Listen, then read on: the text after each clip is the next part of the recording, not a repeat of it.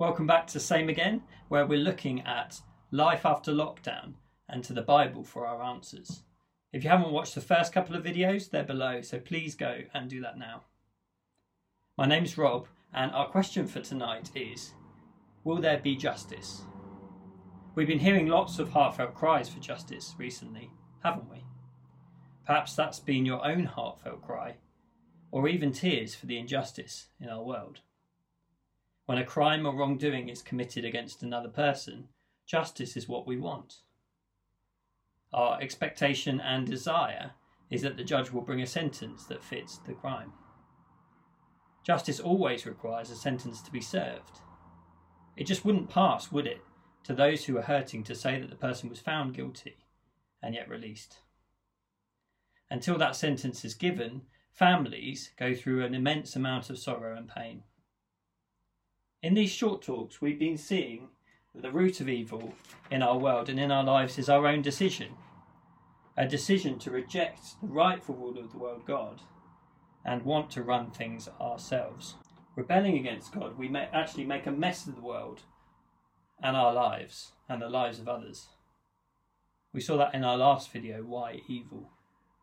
And tonight, the question we're grappling with is this Will there be justice? Another way of asking that question what will God do about evil? And what he does or doesn't do, well, that's going to reflect how much he cares about the world he has made. My son Eddie is turning two just next month on the 13th. My wife picked up a blue balance bike for him just today. If I really love Eddie, you'd expect to see that in my concern for him, such that my response to anyone that would seek to harm him would be very strong indeed.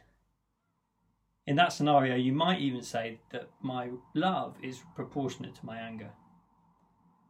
Because God made the world and rules the world, He is angry at the evil we do towards each other and towards Him and towards ourselves. To do nothing would not only be a massive neglect of justice, but also a massive neglect of love.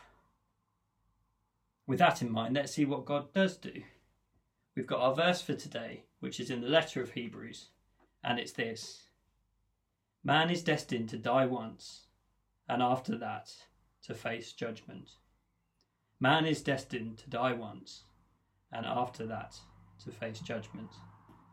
This short verse tells us two things. First, that our rebellion won't be allowed to continue forever.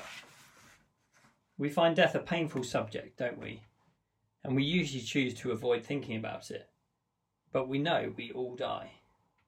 Death should teach us that our rebellion against God doesn't last. He won't let it continue forever. He is bringing it to an end.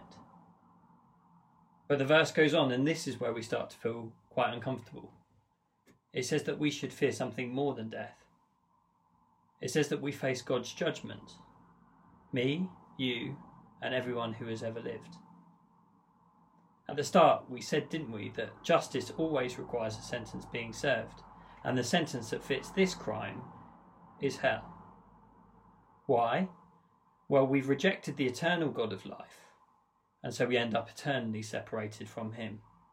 In doing, God is actually giving us what we asked for and what we said we wanted a destiny free from Him forever. And yet, what we are yet to realize, and this will be the big shock, is that hell isn't a place where there's raves and parties all night.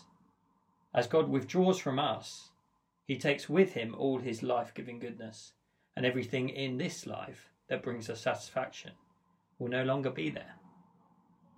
It's quite a scary thought. But as I was preparing this, the question that was bouncing around my mind when thinking about this topic was this Why does God tell us? If you think about it just for a moment, why does God tell us?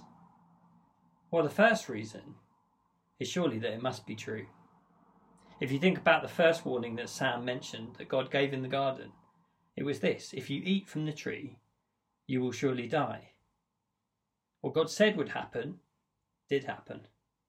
And every person who has ever lived and died has proven that to be true.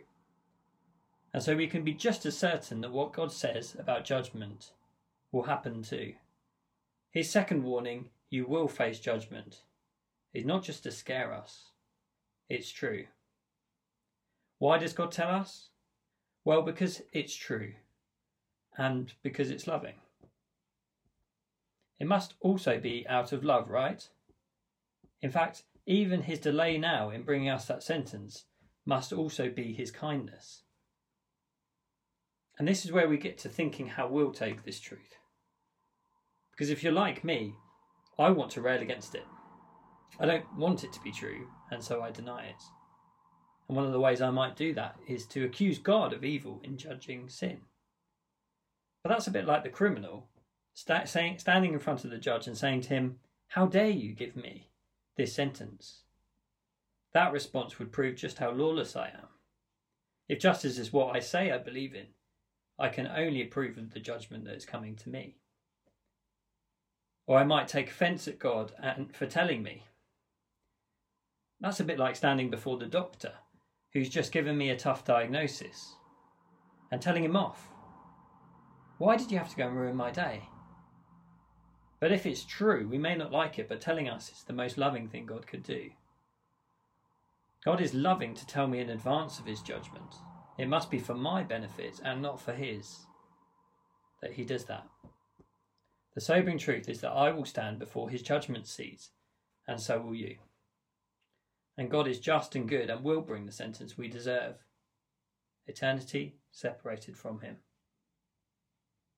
There is a third way to respond, though, and that's to accept what God has said is true about you, and to long for there to be a way for you to be forgiven. We'll be exploring this in our next three sessions. We'd love for you to join us for them. Come back this time next week for that. Please join me in the chat afterwards. I'd love to meet you and to hear what you've got to say.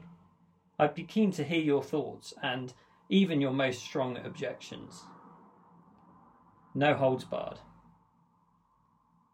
Will there be justice? God says yes, because He is the judge. Why not join us in the chat? Thank you.